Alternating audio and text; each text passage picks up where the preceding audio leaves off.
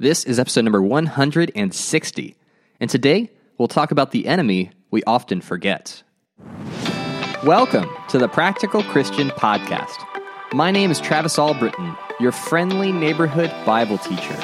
Each week, we'll dive into the tips, tricks, and hacks that you can implement in your daily life to become a more effective Christian. Thanks for spending some time with me today.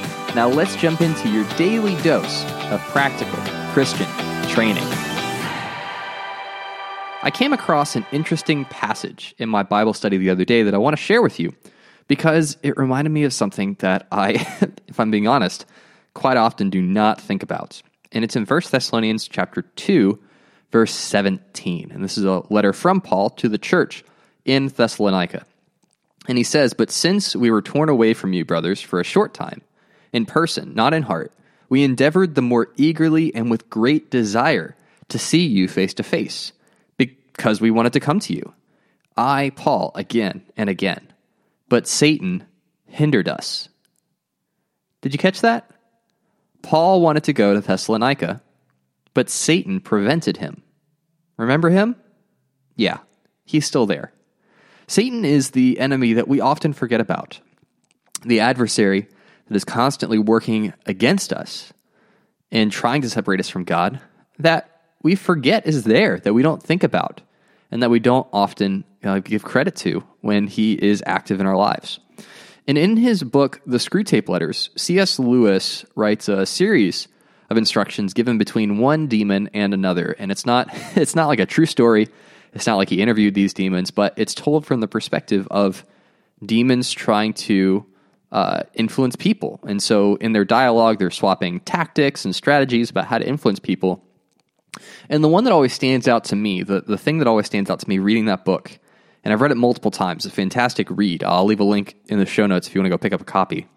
Uh, is that, you know, one demon stresses to the other the importance of staying invisible.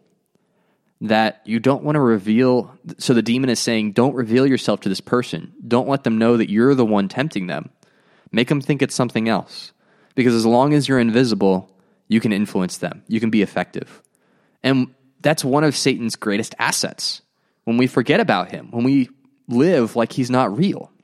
Because then he can move in the shadows and influence our lives without us even recognizing it. And when we don't recognize it, when we don't realize what's happening, we can't do anything to counteract it. We can't step into that battle and confront what Satan is doing.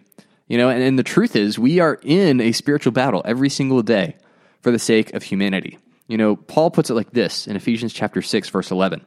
He says, "Put on the whole armor of God, that you may be able to stand against the schemes of the devil. For we do not wrestle against flesh and blood, but against the rulers, against the authorities, against the cosmic powers over this present darkness, against the spiritual forces of evil in the heavenly places.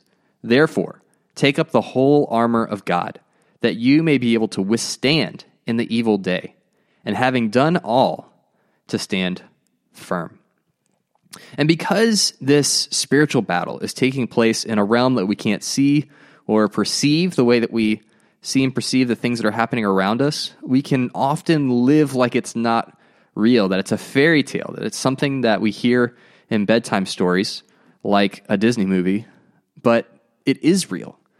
Our true enemy is not the person we're having a conflict with. Our true enemy is not with our uh, you know, the person that's suing us. Our true enemy is not with the boss that continues to overlook us with when promotion times come around.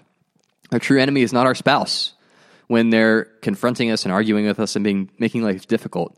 Our enemy is not our kids when they are rebellious. Our enemy is not any of these people. While those people do cause conflict in our lives and are very present, they are not the real enemy.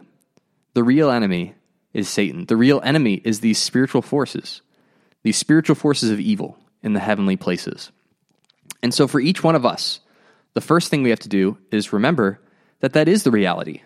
The reality is that Satan is real and that Satan is constantly at war with us. And so, we need to protect ourselves. We need to be able to stand against him and against his schemes, against the things that he's trying to do to us we need to prepare for that and we need to stand against that. And the way that we do that is by taking up the armor of God.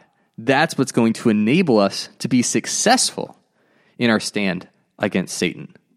All right? So, Satan is more at work in our lives than we give him credit for. Don't let him pull the wool over your eyes so that you let your guard down, right? He is just waiting for you to give him a foothold in your life, a small crack, a chink in the armor that lets him get in there, weasel his way into your life, and start to create separation between you and God. Don't let him do that. Don't let him do that. Well, that is it for today. Make sure to smash that subscribe button to get daily practical tips just like this one. If this podcast has benefited your daily walk with God, please consider becoming a supporter on Patreon. It helps keep the podcast ad free, and it would really mean a lot to me. And if this episode helped you in some way, please pass it along to one person that you know would benefit from it. Every day is an opportunity to grow closer to God and make a positive impact on the people around you. Take action with what you've learned and help make the world a little more like heaven. Thanks for listening, and I'll talk to you soon.